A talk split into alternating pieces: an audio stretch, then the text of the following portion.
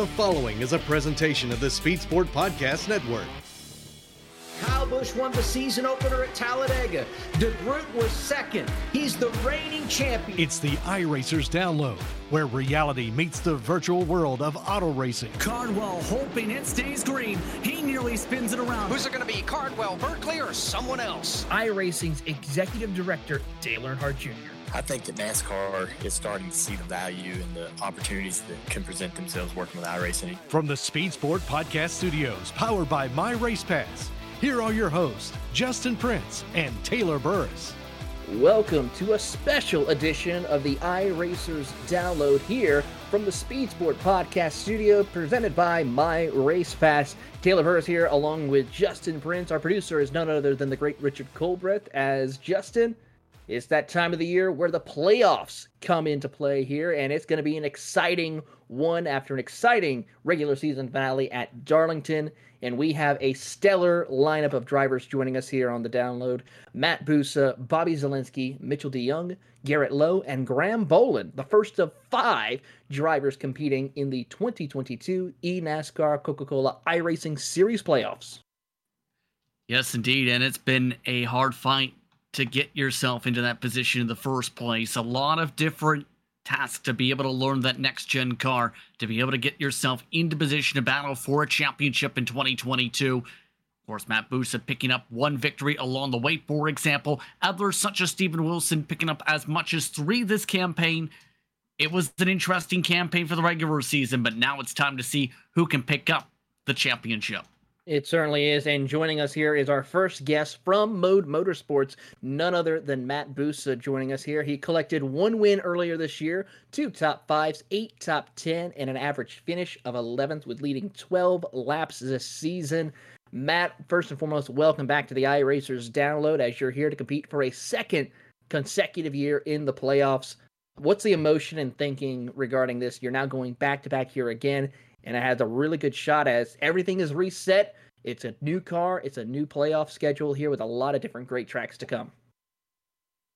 Yeah, it's great to be back in the playoffs again. Um, third time overall, second consecutive year, and it's been a long time coming since our victory came pretty early in the season. So we've had a few months here to just kind of anticipate the playoffs and build consistency, build momentum, and looking forward to getting them started here at Bristol. And of course, not just the, anything with Bristol, but of course, we're going to be utilizing Bristol dirt racing here for this year in 2022 for you guys. And of course, the Bristol Motor Speedway is always going to provide a great racing opportunity for competitors. What can we expect seeing from the drivers as we progress through this season? Of course, Bristol and Talladega and Homestead. Um, yeah, the first round of this playoffs, um, I guess you'll really only have one round the second round is the championship race. But yeah, Bristol earlier in the year we ran on dirt, and um, that was a lot of fun. And now we get to run on the um, concrete Bristol, and I think last year I finished 11th there. Um, so I'm looking forward to that one. And I ran around top five until the end of the race when we had a little bit of uh, controversy towards the end. Um, one of the other Bristol races recently, I think I or I did get the pole, and then I was in, had to restart the server. So unfortunately, that pole didn't count. But I'm pretty confident there. Talladega wild card can't really expect much at all. Um, Homestead, I'm not too sure how the track races yet, to be honest. I don't know if um, if they've had any recent updates there for what grooves are going to be best to run, but I'm hoping that it's a pretty multi-groove um, racetrack there. We can run the bottom all the way to the top.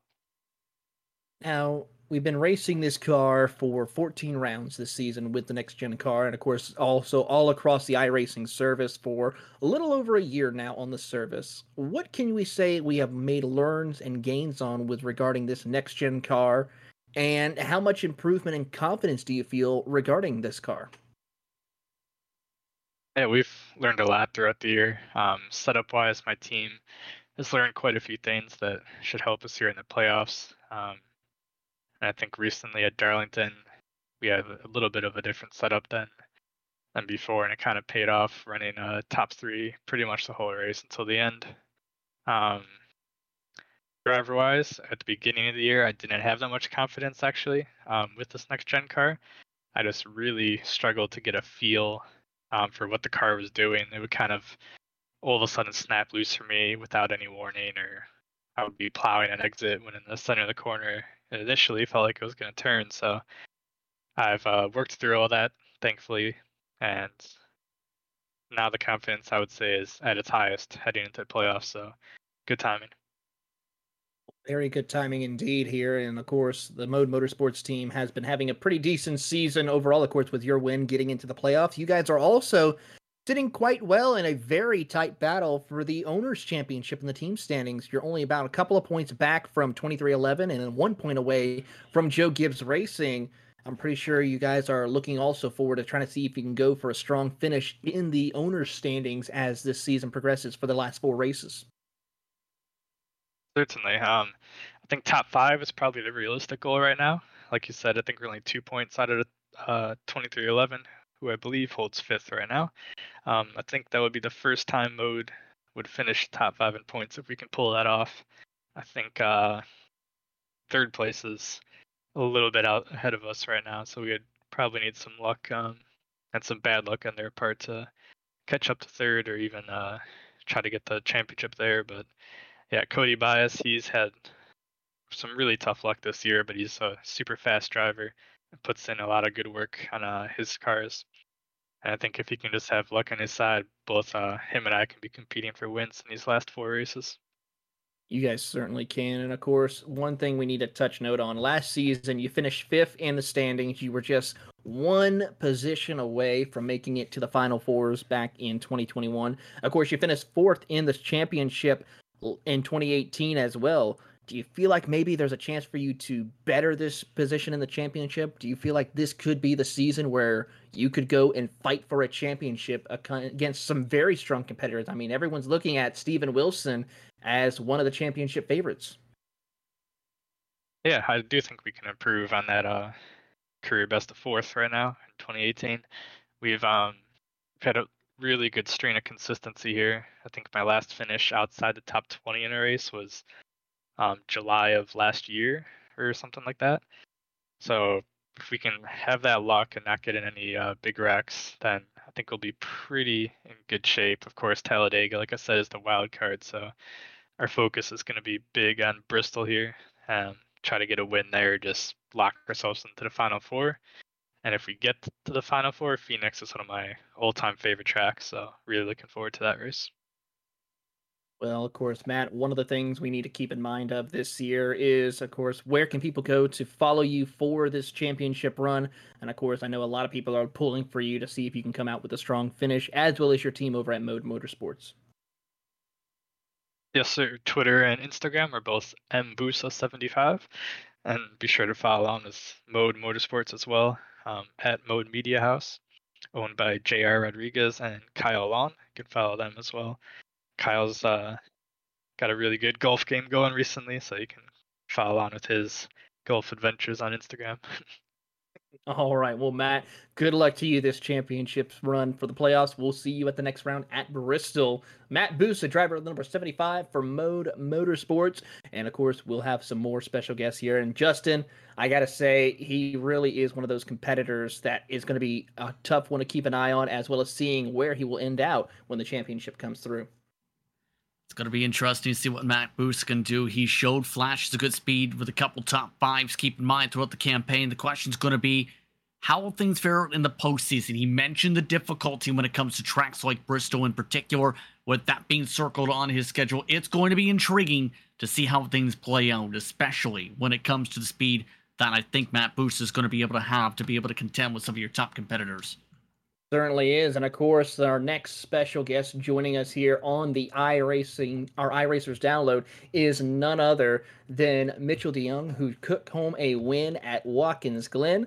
As Mitchell is now joining us here on the iRacers download. Mitchell, welcome back to the show. And of course, we really are got to say congratulations on this championship run that you're about to have here for 2022. Hey guys, thanks for having me. Uh, great to be here again. And uh, yeah, good year so far. Uh, I'm a little bit down to the wire with making it in, but uh, happy to uh, actually be in the fight again. Uh, so it should be exciting. Of course, last season you had a lot of expectations, Mitchell, that you built up with how well your rookie campaign went. This season, a little bit different. Just the one victory, one pole compared to the multiple poles in 2021. Talk to us, first of all, about the differences that you've had to be able to tackle with this car after finally being able to break through on a road course.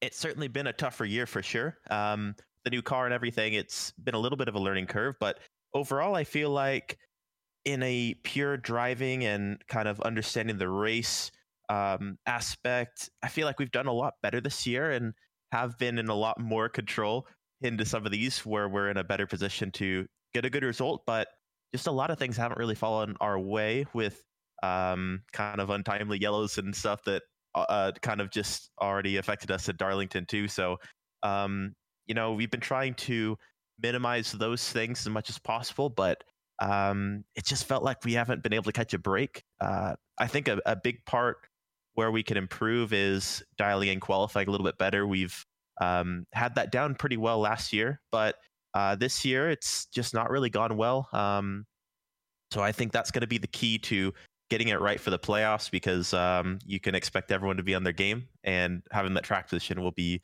uh, certainly key. So um, I think doing a lot of the same as what we've done already but with a better qualifying spot might put us in a better situation to avoid some of those uh, random situations. So that's the goal. You mentioned some of the bad luck so far this campaign. What's that learning curve though been like as a whole to be able to learn this new car and those handling characteristics that now have come to play? Matt Bussa talked about it a little bit in terms of some of the unpredictability. What's that been like for you? The car is quite a bit different than the last one. Um, there's certain characteristics of it where it just makes the car really difficult to drive and um, hard in certain situations with kind of the diffuser and um, you know kind of the the way it just handles in traffic. Um, it's very important to have the balance right uh, from the very beginning of the session. So where last year with the other car you could get it kind of in a good window and adjust on it a little bit in the race depending on the conditions, but having it dialed in from you know the green flag all the way to the checkered is uh, hugely important with this car. Um, you know, if you're just a little bit too tight or loose, uh, you know, lap time just isn't there. And as we all know how close the uh, Coke series is with um, times and just the lack of mistakes, it's uh, really crucial to have kind of your whole program together. Um, in this series, you can really get exposed fast if you don't have the complete package. So um, that's kind of the goal every time to uh, get it as close as you can, and that all comes down to preparation and um, you know putting in a, a, big effort each each race. So uh, that will be the key for sure for the playoffs. Now, the track that was circled for Matt Bussa was Bristol. We have Bristol, Talladega, Homestead, Miami. What track do you feel you have circled for this round? compared to what we've seen before. Of course, one wild card mixed in with Talladega, of course. But what do you feel is the track you'll do the best at?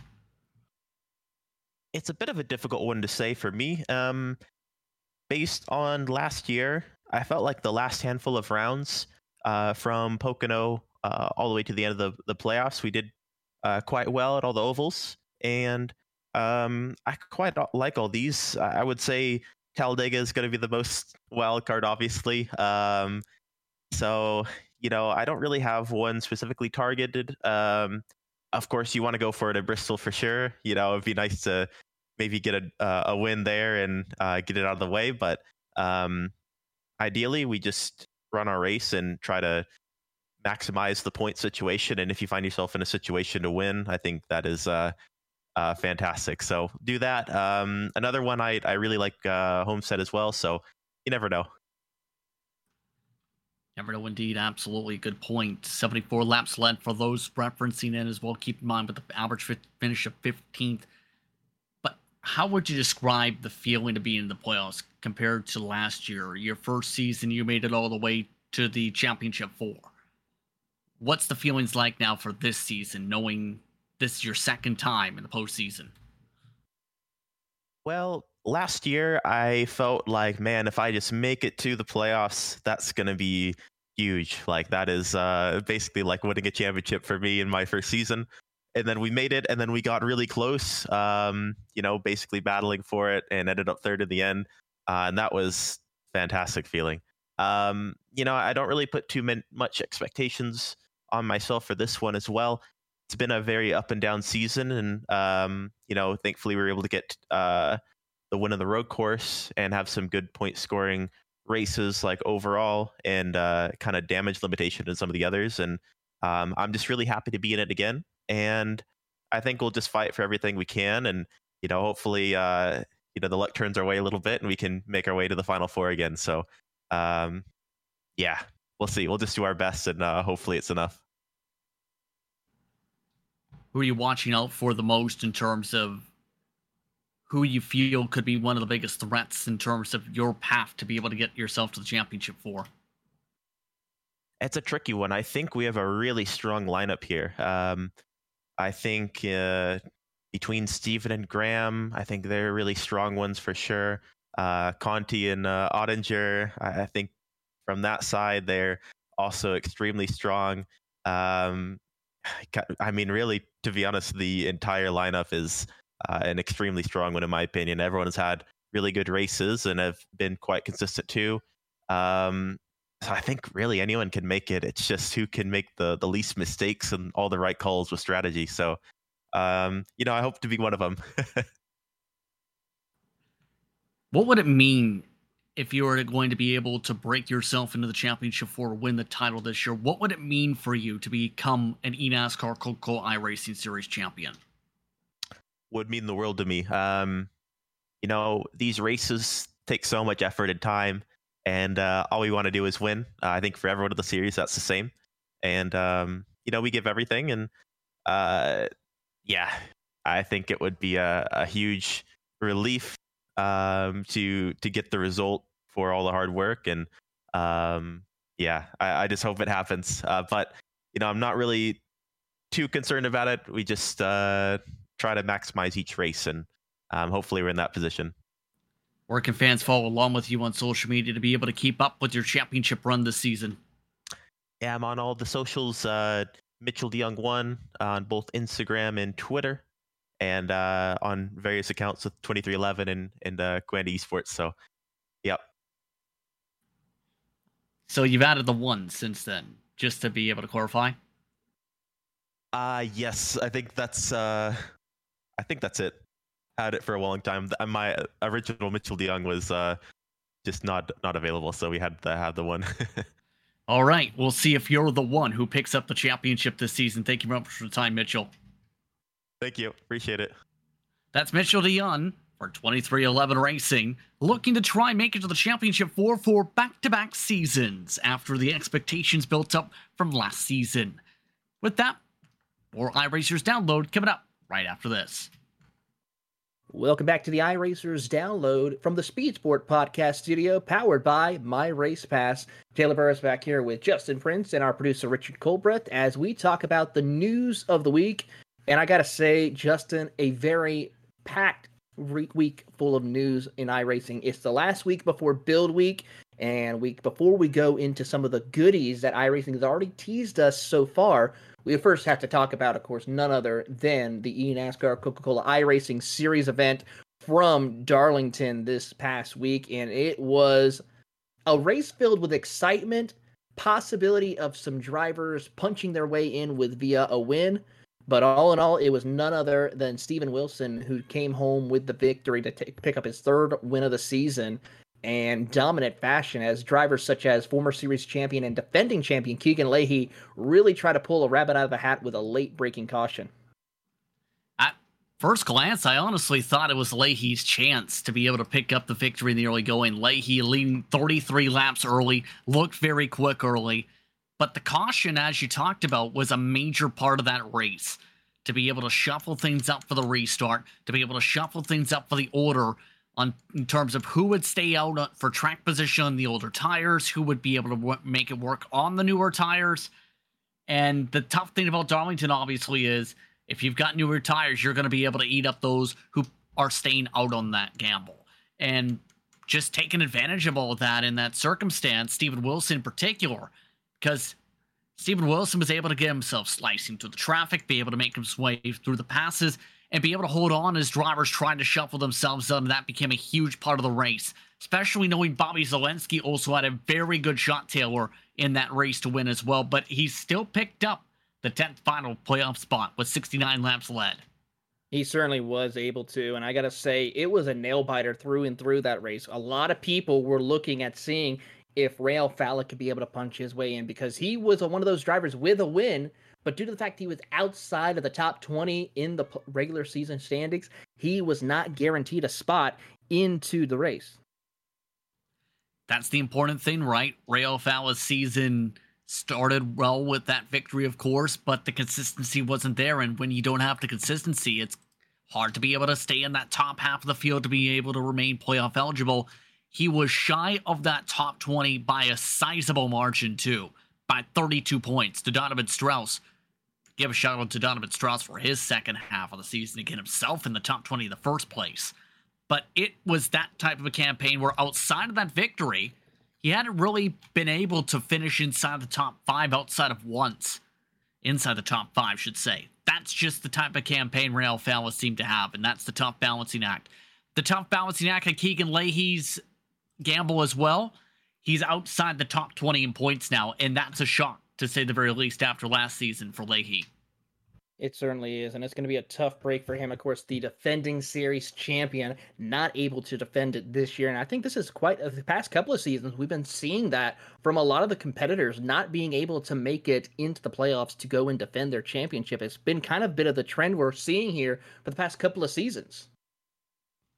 Yeah, it's intriguing how that trend seems to play out with the changes to the car and just the momentum swings when you're hot, you're hot is kind of the way it's talked about a lot. And that's been the kind of case the past couple seasons.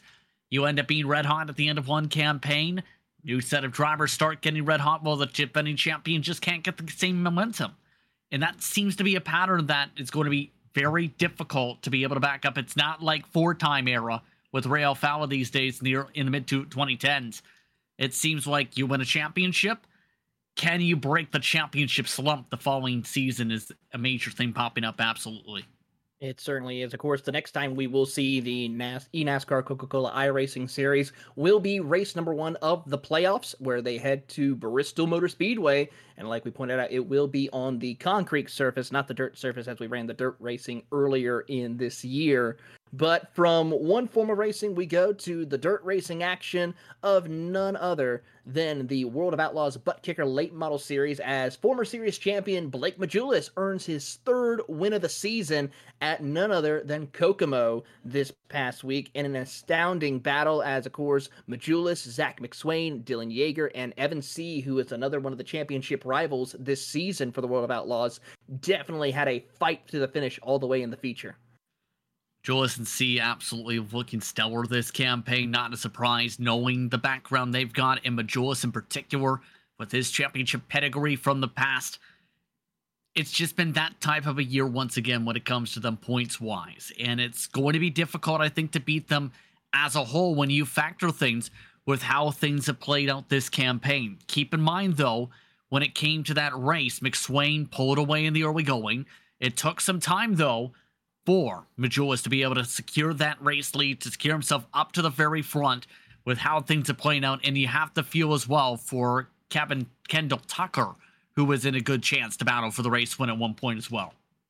It certainly is. But even with that third win of the season for Blake Matjoulis, he is still 43 back, points back from championship rival Evan C. And as they work their way through, we're taking a little bit of a break for the holidays of Labor Day, but we are heading to, of course, the one of the grand coliseums of dirt track racing to the Knoxville Raceway on September 12th. What can we possibly see going there at Knoxville for these dirt late models, Justin?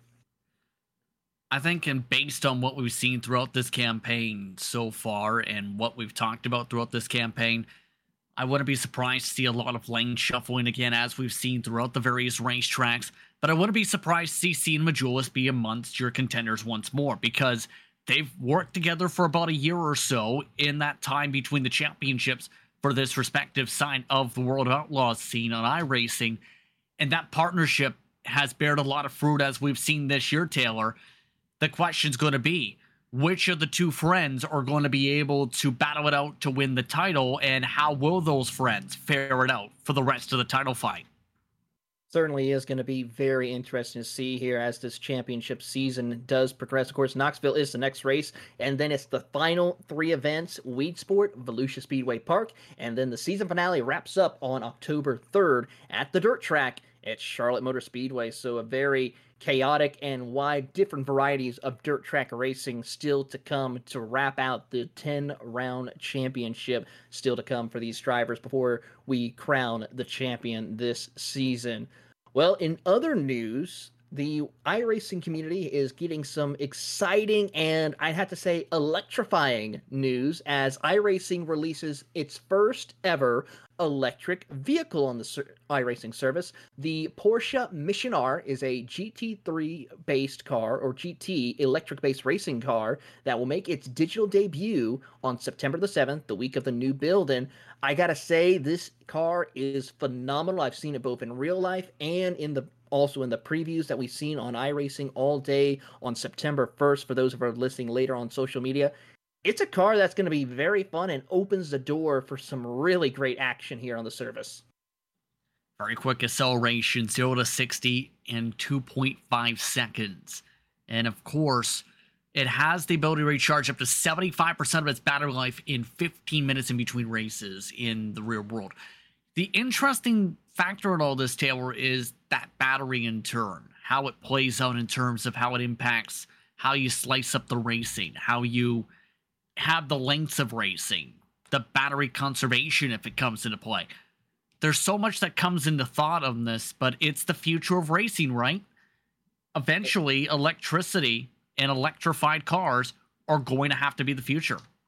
It certainly is, and it's going to be interesting to see what iRacing and of course Porsche, which have a beautiful relationship already with the two platforms coming together. Of course, iRacing and Porsche releasing the first rendition of their Porsche 911 GT3 Cup car on the service back only a few years ago before getting the updated 992, the LMP1 car, the Porsche GTE car, the GT3R, and now this car and of course, a lot of people are also wondering if iRacing and Porsche will come together to release, of course, none other than the Porsche LMDH car. So seeing this partnership continue to grow, where we get a car such as this on the iRacing service before anybody else really, is showing the partnership that Porsche and iRacing have to showcase the amazing car that is the Porsche Mission R. I think it's important to be able to build this connection to the fan base absolutely to be able to get your chance to be able to feel what the car's like in a simulator because one of the main talking points I've seen with this car too is the thought is for customer racing potentially too with this car. And if you want to be someone who jumps into this type of racing, you want to be able to feel what the car is like. And this is a good chance to be able to feel what the car would be like in real world action as the racing industry evolves with the embracement of electrification.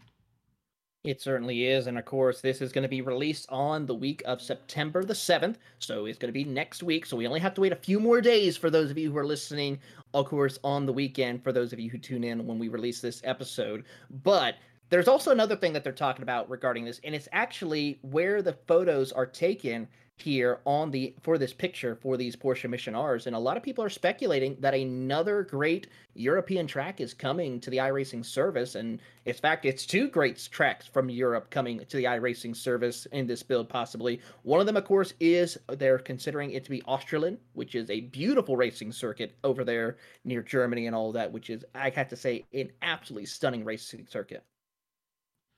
Oschersleben would be an interesting one. It is worth noting that iRacing has tweeted out in lowercase the name of the racetrack.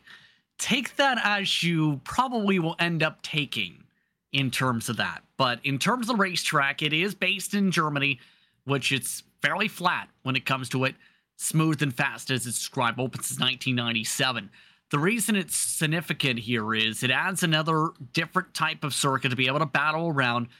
It's a type of racetrack that brings very fast lap times, potentially around a minute and 20, a minute and 30 seconds. Would add some variety with a couple different layouts potentially as well to be able to battle at. And it brings in that German racing feel because That's where ADAC GT Masters races at. It's where Porsche Sports Cup Deutschland battles. The Sidecar World Championship race is there, for example. It's had experience in Formula Renault competition. So it's got a decent amount of experience. It's an interesting racetrack, absolutely, to add a little bit of different feel to the German layout for the iRacing service.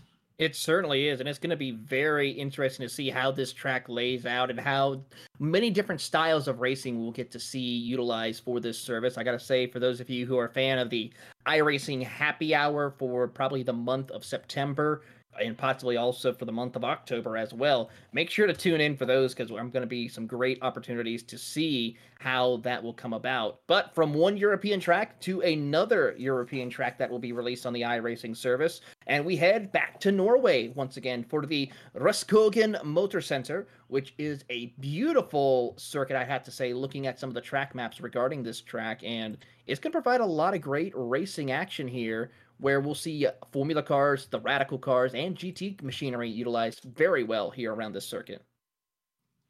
And here's the big kicker. Based on the explanations, it's available to play immediately once this track hits its release for users to be able to use it as base content, meaning it has that opportunity to be able to race in the rookies at this facility. It's interesting that it's gone that route, though, I will say here, Taylor rarely do we see a track immediately come on in and join the ranks the way it is in terms of joining the server. It session. certainly it certainly is, but of course, I think a lot of people were considering, you know, with, with iRacing, especially with a track that is maybe not as well known per se compared to possibly maybe a Fuji that we've seen recently or the Australian racing circuit. This circuit is possibly just a reason for fans to maybe go out there and get to learn some of these circuits because I mean, until until this week, I have never even heard of the circuit. So it's great to see them going out and expanding to tracks that maybe nobody has never heard of, except for those who are in and around the Norwegian or Scandinavian territories, to be able to go out and utilize a circuit such as this. And like I said, the track map itself is an absolutely monster track, and filled it's like i get a mix of suzuka east course with a bunch of other certain areas with two very distinctive hairpin style corners on the track and people seem to not remember too when it comes to this racetrack since 2006 the norwegian government named this track its main motorsport facility. It actually got a redesign by hermann tilke. Yes that one. And in turn around this two mile circuit it's it's a pretty luxurious feel it's almost comes off as you know what i mean? In terms of the landscaping with the rocks in particular the way those look. And it does provide the ability for people in norway when you look at the website in particular for that racetrack the ability to race cars on that racetrack if you've got a lot of money you can race it in the real world too but the virtual world be able to get some experience, absolutely, to be able to see how this track feels as one of the top facilities in the country. Certainly is the case. And of course, we'll give you the full rundown of some of the exciting builds next week on our episode of our part two edition of the eNASCAR Coca Cola Playoffs special. Of course, we'll have the other five drivers from the playoffs, as well as also the full rundown of the build week that we're getting ready to see.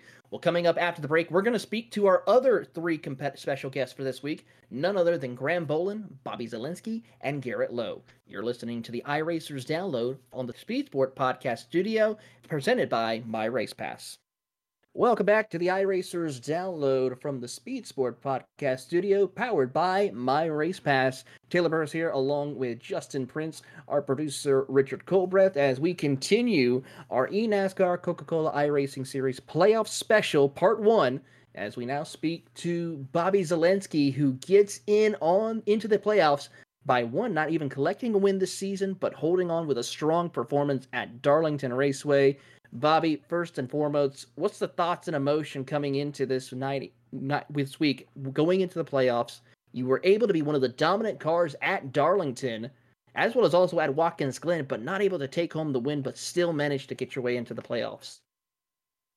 Yeah, I'm feeling pretty pretty good for the playoffs ahead because these last two races. Um, you know, Watkins Glen's Watkins Glen. It's a road course. I expect myself to uh, contend there. Um, but it's never been my best road course. Um, so you know, there's positives to take from that second place. But uh, Darlington, you know, little little upset I didn't win that. Felt like I was the uh, strongest car all night. Just uh, yeah, made the wrong pit call. But uh, big picture, you, you can't be silly. Um, playoffs is what matters. Certainly is, but even though with the playoffs and as well as not even collecting a win this season, you still had quite a decent season overall. Three top five, six top tens, and an average finish of 13th. Really, quite even higher average finishes than a lot of the drivers in the playoffs coming into this first race at Bristol in a week's time or a couple of weeks' time. So, what is going to be that momentum to help you to get ready for these next three races before we head to the final four in Phoenix? I guess just the the way I've uh, the finishes I've had the last four races, it's like a fifth, a sixth, a second, a third. So, you know, I don't I don't know who else would beat me in average finish over the last four races. But it's funny you mentioned like, oh, I I've had a decent season and all that. I think I ended up like fourth in the the points before the reset, which is baffling to me because I felt like I've had a horrible season. Just uh, you know, I had like a couple. I had a really good Dover early on, but of course that was like a 30th place finish. Um, I had like a sixth at Atlanta. That's really all I had until these last four races. So I guess we're clicking at the right time. Um, I think it's just things clicking, as in, yeah, the cars have been better setups, but I've just had luck on my side a little bit more the last four races, and just haven't had anything crazy happen. Um, you know, to to flip my car or anything. So um, I think we're clicking at the right time, and um, yeah, we're gonna we're gonna get it. Well, let's talk about that with the car, new car. We've had this new car now for over a year, even though with some ad- updates and adjustments to the car to match as best and closely as possible to what the drivers of the real world are facing with. How has these adjustments, as well as also the racing, maybe have made improvements, or maybe even had some issues where it's like I need there's needs to be adjustments here or there with this car after about over a year of on the service?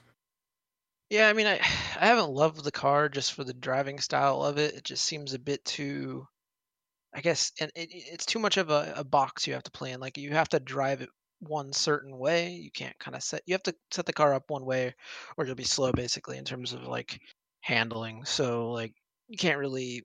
I, I haven't felt like I've been able to make a car, other than a few races, handle the way I like.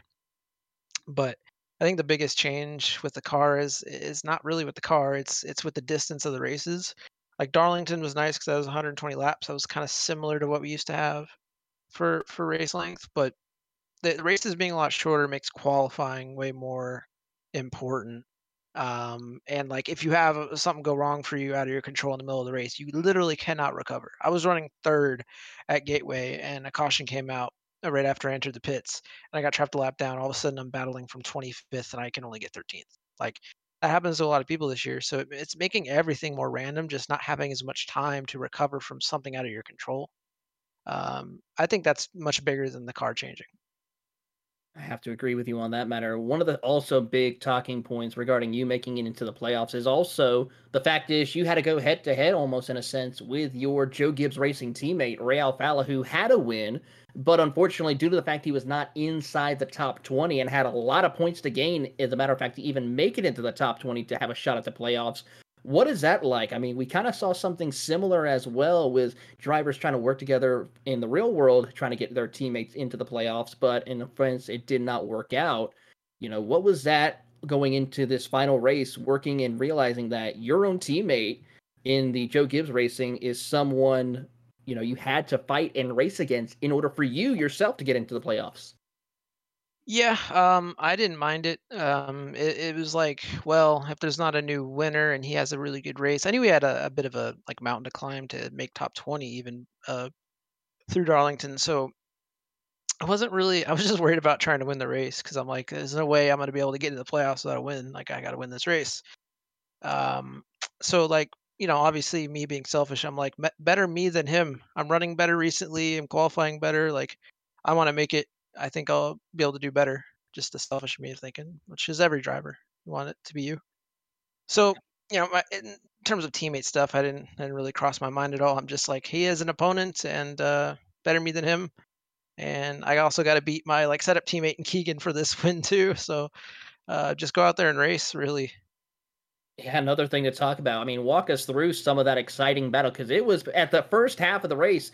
It was a battle between you and Keegan, most of it, and just absolutely amazing of how well those ca- your cars were able to stay pretty much hooked up around the racetrack all the way through to where you guys pitted just a little bit past that halfway point in the race, where other drivers were basically falling off the face of the earth after a certain point in that race. And I gotta say, it was impressive driving as well as tire management that you both had during this championship race, regular season finale. It felt like a championship race between us, honestly. Like we were, we both basically had to show up for that one, and we qualified one too. And you know, we've been set up teammates for four seasons now, and I just know one I'd rather be teammates with. Um, and you know, at the end, by the end of the race, we battled all race in some sense. Like he had dropped back at points in the race just to save more tires than me, and then he would come back near the end of the run, and that's what you're seeing at the end of the race.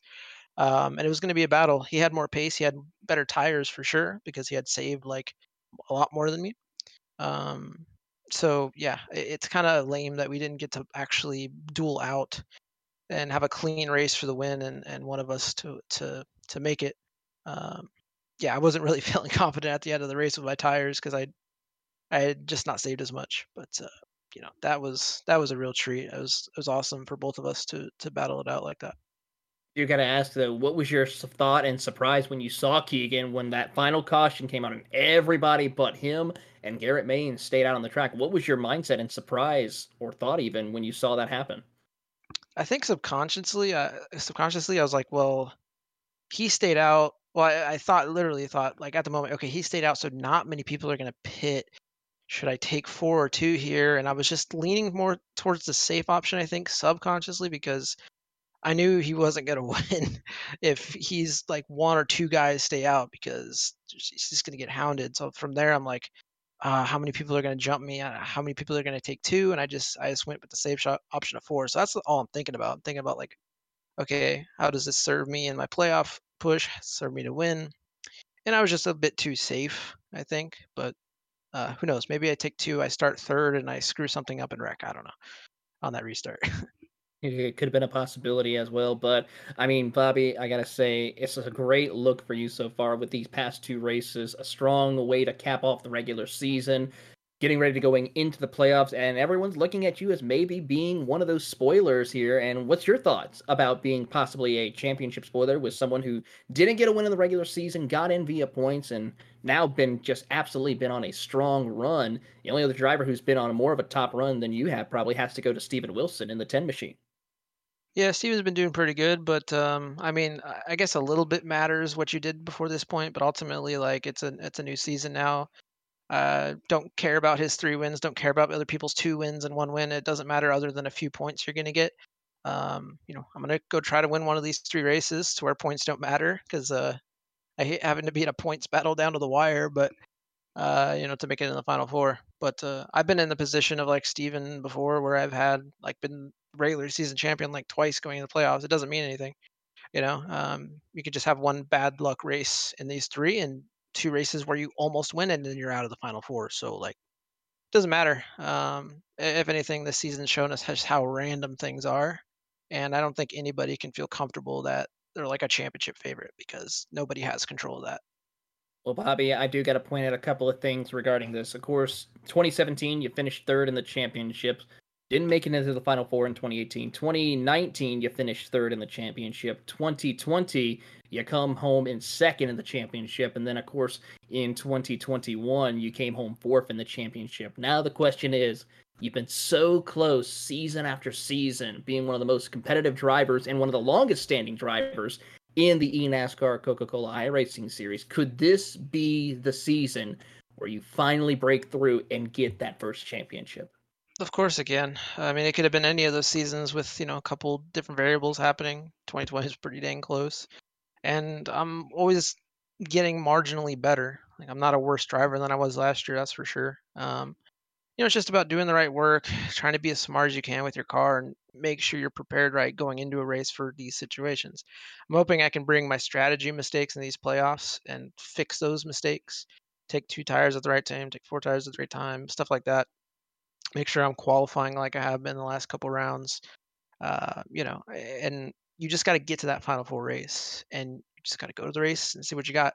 Like, I, there's no reason why I can't win the title. It's not like a question for me. Um, it's it's if you make it there, it's literally just like any other race, and you just prepare hard for it. Um, you know, it's it's to me, it's not that complicated. Um, you know, so uh, I look forward to it. Look forward to ha- hopefully having another shot at it in the final four. Um, I've collected like every other position in the final four except first in terms of final results. So you know, we're gonna we're gonna try to get that. All right. Well, Bobby, before we let you go, where can people go to follow you for this championship run here for the playoffs, as well as keep track of your career both on and off the track in the world of iRacing? Yeah, I'm just known as Bobby Zalenski on Twitter and Facebook. I have an Instagram I don't really I haven't used, but uh, you can find me there. And I don't stream or anything on Twitch, but one day I probably will. Um, but yeah, I'm just gonna go out there and kick some butt.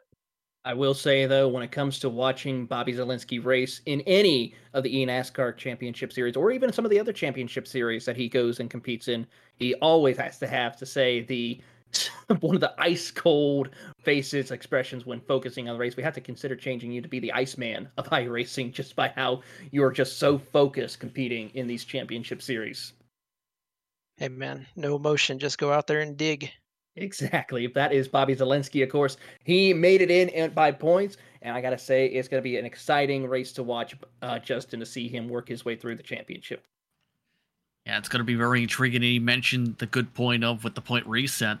It allows a clean slate for the most part for many drivers, so that's going to be the interesting part. Can he take advantage of that? He's had good speed throughout the campaign. He was one of the contenders to get a victory at Darlington. Can he make it work in the postseason? That's going to be the biggest question as well, and it's seeing what he can be able to accomplish during this run. And of course, we still have two other drivers we're going to be talking to. Of course, Graham Bowlin as well as Garrett Lowe. Both of them also had some great runs this season in the regular season. And I got to say, Graham as well as Garrett Lowe are going to be ones to watch as well because Garrett Lowe was able to pull an astounding win last time out earlier this year at Kansas. Graham Bowlin picking up a couple of wins as well in 2022. Yeah, Graham Bowlin in particular someone to really keep an eye on. I think with this postseason, amongst your top runners in those standings, it's been a stellar campaign for Bowlin. It's going to be fun to see how I think he fares out, especially with how things have played out. Low, going to need to pick things up a little bit. Just the one top five with that victory, but he has had some solid runs inside the top 10 a few times. And of course, joining us now is Garrett Lowe, of course, driver for the Wood Brothers Racing Team. And Garrett, of course, a great season for you so far this year. Being able to pick up one win so far this season and being able to have a great, strong performance as well during this campaign as we see you competing in this championship with the one win four top tens, and of course that one top five with a win earlier this year. What is it like to go into this championship run with the Wood Brothers for this playoff? So it's pretty awesome. Um, really excited to be able to get them in the playoffs. Uh, we had them in the playoffs in 2020, uh, but unfortunately we, we didn't make the cut last year. So uh, back with them for the second time and uh, third out of four tries so far for me. So uh, not too bad of a record so far. Of course, to be able to get yourself here, you had to break what was a nearly three-year eNASCAR Coca-Cola iRacing Series win drought to be able to break on through with this one talk us through this campaign and the challenges you've had to have to be able to make yourself into the postseason after your run and picking your first win in turn this season since August 2019. Yeah, we definitely uh we struggled with the new car at the beginning of the year, and it, it took us probably four or five races to kind of get our feet on the ground and, and in the right direction. And it wasn't that we had really bad cars; it was just that we couldn't put together consistent results week to week and uh, we decided to go really hard at Kansas and see if we could uh, figure some things out with the new car. Um, and fortunately, we were able to, and we were able to carry a little bit of that knowledge uh, with us um, the rest of the regular season. Talk us through some of the challenges to be able to find yourself in the right positions, though, to be able to be able to battle out with this car. What were some of the major challenges? Yeah, I mean, this car is like it's really sensitive to being side by side. Um, it's really sensitive to being in front of and behind people too. So uh, that's kind of a challenge that we've had to face all year is traffic management um, and racing around other drivers because um, these cars, like I said, very aero sensitive. So you can get your car really upset in a situation that in previous years you may not have had a problem. Uh, so that's been a, a big change we've had to adapt to this year. if I understand that right, basically, if you look at the car the wrong way, it will likely fight back. Is that correct? Yeah, pretty much. It's like you're walking on a knife edge the whole time, and if you step over the edge, you're just kind of hurting yourself.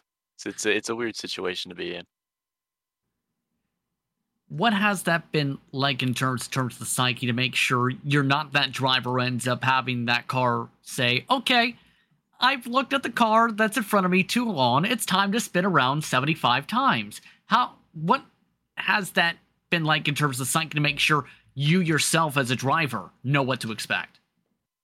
Yeah, it's been extremely challenging, and I mean, heck, I even self spun at Vegas by myself, like second race of the year. Um, just flat out, I got a little too much white line in three and four, and just straight up looped it in, in front of Bussa and, and took him out. So, um, it's like I said, it's awkward, um, but you've had to definitely change your approach mentally to not not really be able to drive, I guess, as far up in traffic as you'd like to. Like for instance, you know what I'm saying? Like if you're looking up the track, it's harder to do that now with this car because it's so sensitive to what's going on um, in the immediate area, you know, one or two cars in front of you.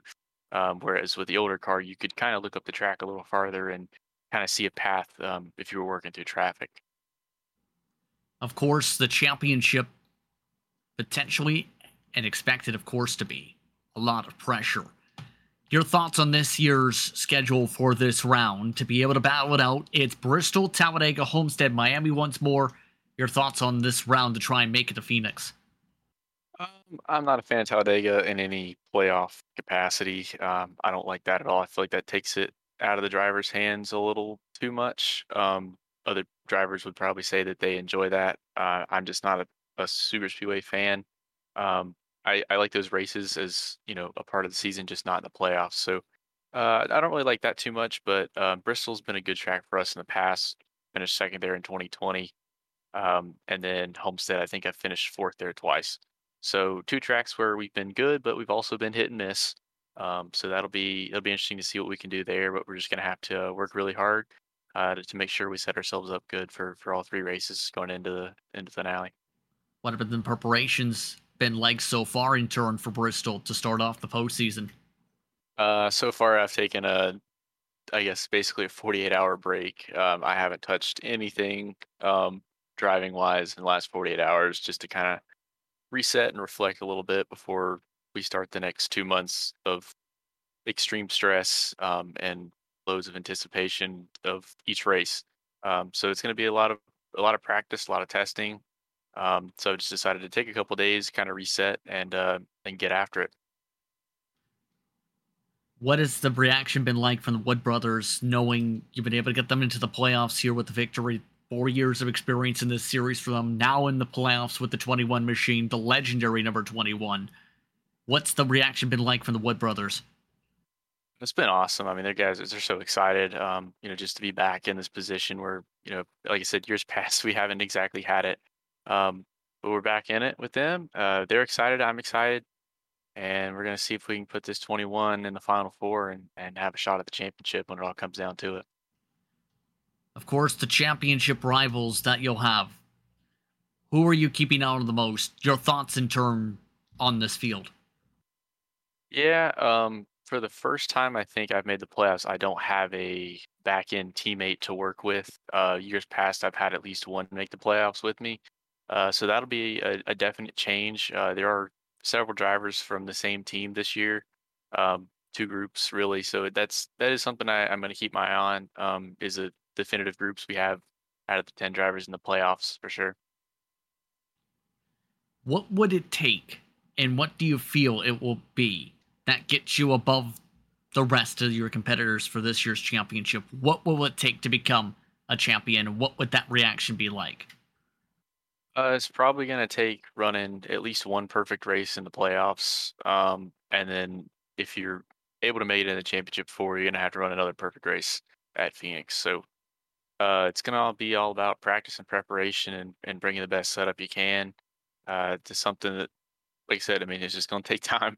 Uh, these setups don't build themselves and they take weeks of tuning to, to get them just right. And these cars are really sensitive. So you can miss it by a little bit and be way off in the race, um, that's something we'll just have to anticipate. Where can fans follow along with you to keep up with your action? Where can fans follow you on social media? Is the question. Yeah, so uh, Garrett Lowe Racing on Facebook, Garrett Lowe Racing on Instagram, and Garrett Lowe Six on Twitter. Well, thank you very much for your time, Garrett. We'll see how things play out for you in the next couple weeks or so. Awesome. Thanks, guys. That's Garrett Lowe for the Wood Brothers, looking to try and bring Wood Brothers and their 21 into the championship four. And Taylor, the pressure absolutely going to be on for Garrett Lowe, looking to try and pick up after that victory, yes, from Kansas. He has picked up some solid runs. We'll see how he does. We certainly will, and it's going to be interesting to see. And how incredible would it be to see the Wood Brothers Racing going, of course, for a championship run this season? It's great to see that opportunity happening for them, and a lot of things could happen through this championship run. We're looking forward to seeing what can come from Garrett Lowe. Of course, we have still one more driver joining us from the Charlotte Phoenix team, Graham Bowlin, who picked up one win, a pole, six top five, six top tens, and an average finish of 14th. And leading probably one of the career highs this season in far as laps led 245 laps. He's going to be another interesting driver to talk to here but we're going to take our final commercial break but coming up we will speak to graham bowlin as well as preview the e-nascar road to pro qualifying series as they get ready for darlington. You're listening to the iRacers download from the speed sport podcast studio powered by my race pass Welcome back to the iRacers download from the Speed Sport podcast studio, powered by My Race Pass. Taylor Burris here, back with Justin Prince and our producer Richard Colbreth, as we talk a little bit about none other than the E NASCAR Road to Pro Qualifying iRacing Series as they get ready to head off to none other than Darlington Raceway for their next round of the championship qualifying series. And it's been a very interesting season so far, Justin. I mean, we've had already one multiple time winner for this round, that being Andrew Navarro, who we talked to last week on the download, as well as also a couple of other heavy hitters who have been making some big strides in this run to stay inside the top 20. Yeah, Darlington's going to be a very challenging race, I think, for RTP competition, where it's a very difficult track to be able to master. It's a very difficult track to be able to build for in turn. So a lot of pressure is going to have to be on if you want to make sure you execute well because there's not a lot of time left to be able to try and make sure you're amongst that field for a contender competition. If you haven't done well already in this series, it's going to be very difficult to be able to back things up and try and keep the momentum for next season as well. So already a lot of talking points when you come about the momentum swings, the potential, the pressure along that top 20 cutoff, especially with the separation getting ever more tighter in that top 20. It certainly is. And just speaking of how close it is, from the 20th position, which is held by Brendan Collier, who has 89 points currently in this championship run, he currently has a six point advantage over the driver who's in 25th, which is Seth DeMerchant. He's got a hold off drivers such as Tyler Gary, Timmy Holmes, Dalton Collins, who is one of the most dominant drivers in round number one. He's outside the top 20. Tommy Gossett, who's also not too far behind him as well in 24th. Uh, Johnny Avila, Drew Freenage, Alex Bergeron, who's been having a difficult run in the World of Outlaws, but trying to see if he can have what it takes to make it into the top 20 for the eNASCAR side. And then, of course, Jake Nichols, Matt Forcappa, Will Klein, Eddie Kern, really not having the season that they want here in this second round. Yeah, a lot of drivers have struggled that I think had much higher expectations. Kevin King, for example, with his experience. Jake Nichols, I think, had a lot of expectations with him being – a driver at eNASCAR competition in the past. Santi Tierras, you can put in that mix as well. Just some of the drivers have just not been able to hit their marks the I think the way they were looking for. Or in terms of the luck, I think is the better way to phrase it, Taylor. The luck hasn't gone their way. For others, though, it's been a completely night and day experience. Boyd Hogan, I think, is one of those who we know has had good speed. It's just been the matter of some of the luck and based on their experience working with him in a lot of cases, this season, it's been different. He's got a victory in two top fives, and that in turn may be able to get him above that cut line by the end of this campaign, as long as things stay well for him. It certainly is a case here, and of course, only with after t- this race at Darlington, two more races, which is the dirt track at Bristol Motor Speedway, and then we round out the qualifying series, none other at Texas Motor Speedway. So it's going to be a very interesting race to see who will be able to come out on top for these last three races. Of course, I think the biggest thing that everyone's talking about is the domination of Parker White. Four starts, four top five, an average finish of third and already one win in this championship run in round number two. He had a great run in round one as well and has a comfortable lead in the point standings by over just a little under 10 points. So it's great to see what Parker White is able to accomplish here in this run, along with Navarro and Jonathan Delaney, who we've had on the show as well.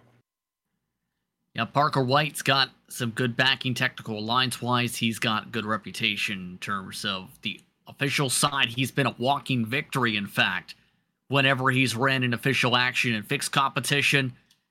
The momentum's been on his side, Taylor. In our words, it's hard to bet against Parker White with that competitiveness and one of those youngsters who already knows what he needs to do to be able to win races. He certainly is. Another driver who we're also keeping an eye on watching as well is, of course, none other than one of the eNASCAR College Series drivers who's been so dominant, as well as on the console side of IRA or eNASCAR competition, Daniel Buttafuoco. He is just barely holding on inside the top 20. He sits 18th. He has a little bit of a cushion, about a one point advantage outside of 20th, but still with three races left to go, and with Daniel, who is being so strong in round one as well as in the eNASCAR College Series it's quite interesting to see what the issue is that Daniel is struggling with in this run. Well, I don't think it's necessarily struggles. I think we know Daniel Buttafuoco has the experience to be able to try and get up at the front. He's started on the pole for a reason. He's been able to work with one of the top technical alliances since joining the iRacing service just about a year ago already. It's just, I think, more so, I think the more thought might be towards just getting the track position right because that's the big case, right? When it comes to Road to Pro competition, track position is a huge part of it. Pocono was an absolute blender of a race, for example, for how things played out for some of the competitors. So I think Buttafuoco, I think just it's the matter of get himself towards the front. The average finish of 14th is okay, but I think a race like Darlington would really open up some people's eyes for him to be able to prove he can win in open cars, not just fixed setups certainly is the case here. And uh, of course, another driver who is trying to make his way back into the eNASCAR competition is none other than Casey Tucker, who sits inside the top 10 right now. One top five here in this round two with an uh, average finish of 11. It's great to see a, gr- a good run for the former eNASCAR driver as he's trying to make his way back into the World Championship after being absent from it for quite some time. And I remember last year in particular, Casey Tucker was one of the biggest movers in a lot of his races, especially when it came to the later stages of the qualifying series last year. I don't think it's necessarily a surprise to see him top 10 this season in RTP. Again, works in the same camp as Boyd Hogan, has good backing there, has decent setup knowledge, has had good consistency. And here's the major difference, Marker. I think Taylor has stayed out of the trouble, just six incident points so far in this round. And when you're out of potential contact with your competitors, it makes it easier to make sure you finish up towards the front without a damaged race car. So Tucker, I think, has just been able to keep himself a little bit clean and that luck's been going in his direction that we know Tucker's had pace wise to be able to get himself towards the top 10 of the points. The only other drivers who have been more cleaner than Casey Tucker is Will Klein, Omar Diallo, Matt Coker, Kyle Myers, Kevin King, Garrison Hogan, and Daniel Smallwood, all of them having just under six incidents throughout the entire run here. So a great drive for Casey Tucker as he tries to see if he can return to e NASCAR competition in 2023. And of course, I have to say, we have to talk a little bit about not only about this top 20 that we see in the qualifying series, but we have to also keep an eye on the bottom 20 of the eNASCAR Coca-Cola iRacing series. I mean, we have only four races left before we to take the bottom 20 and have to go head to head with the top 20 of the series for the contender series in the wintertime. And looking at some of the drivers who are outside the top 20, we have at least two former series champions who are outside of it right now. One of them being Keegan Leahy in 21st, Ray Alfalla in 23rd, and also throw in Taylor Hurst as well, who's in 22nd. So it's pretty incredible to see these three drivers outside the top 20 and possibly having to go back to the contender series to go and try and run to see if they can keep their spot in for the 2023 season. I think you can throw in Logan Clampitt in that conversation too, because Clampett, especially knowing the connections that he and the William Byron Esports machine had coming into the season, had a lot of expectations. He hasn't really been able to keep it clean though, and that's the tough balancing act. He knew going into Darlington though he couldn't make the top 20. Now it's the matter of can he have a good final couple races to be at least build some positivity from that camp. It's not going to be easy though, cl- closing up 40 points. But we already know this. Mathematically, Kyle Petty, Derek Justice, amongst those like we're going to have to find a contender, Taylor.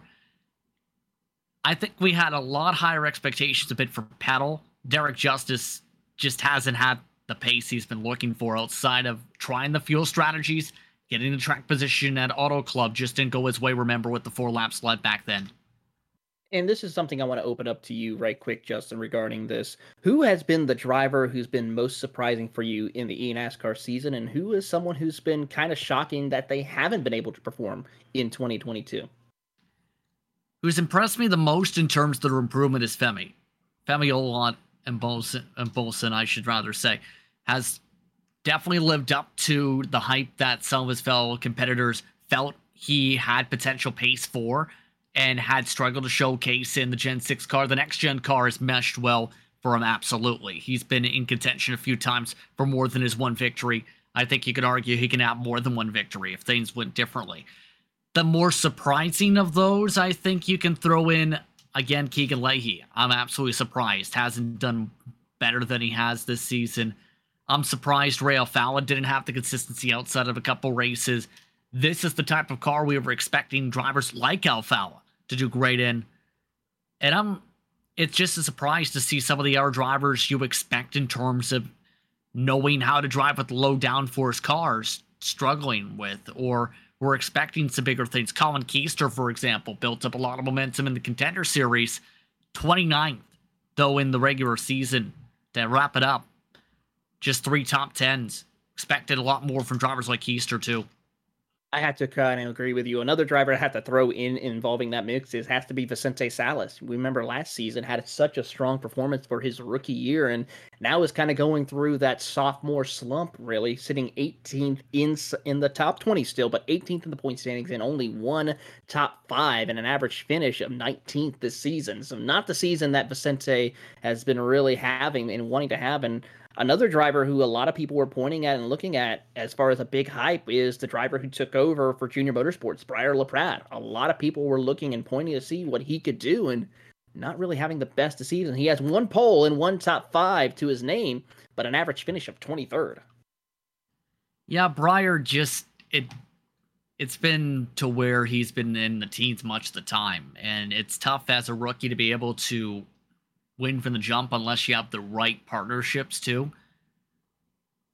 For LaPrade, it just seems to have not clicked from the get go. And I think LaPrade, with more experience, Taylor will get better with time. But this rookie season, absolutely not the way I think LaPrade Nation expected it to go.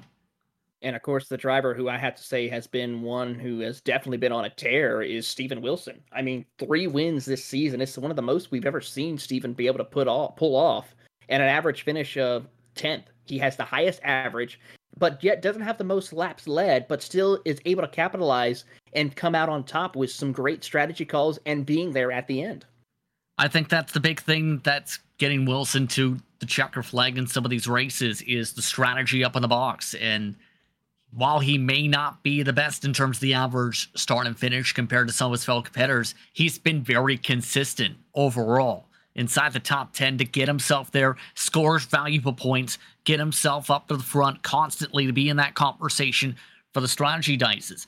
Yes, Nick Ottinger and Michael Conti have been lightning quick with this card, Taylor.